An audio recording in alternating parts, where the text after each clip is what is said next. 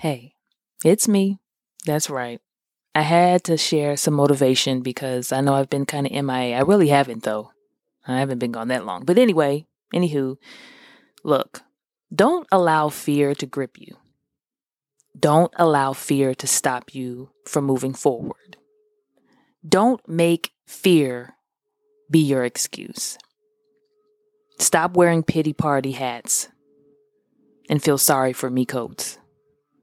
Walk in your God given assignment without excuses and without having to apologize to anyone. What do you have to apologize for? Why do you have to apologize? Who do you owe an explanation to? No one. So don't operate or walk in the spirit of fear. It's okay to have fear from time to time, but you don't want to walk in the spirit of fear. You are powerful. You are bold. You are courageous. You are a woman of God. And it's your time. It's your time. If you're listening to this, that's, I don't know, some people say confirmation, whatever. Let's just say that I am the person that's just now hold you, held you accountable.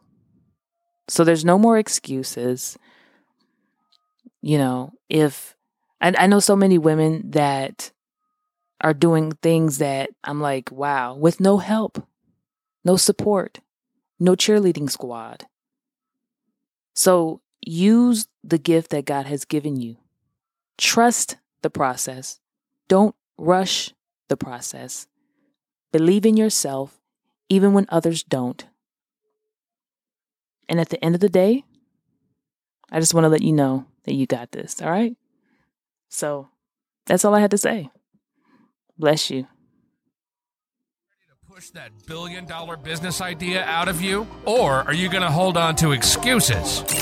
Either way, we'd love to hear from you. Connect with us at contact at totalimagecg.com or visit us at totalimagecg.com.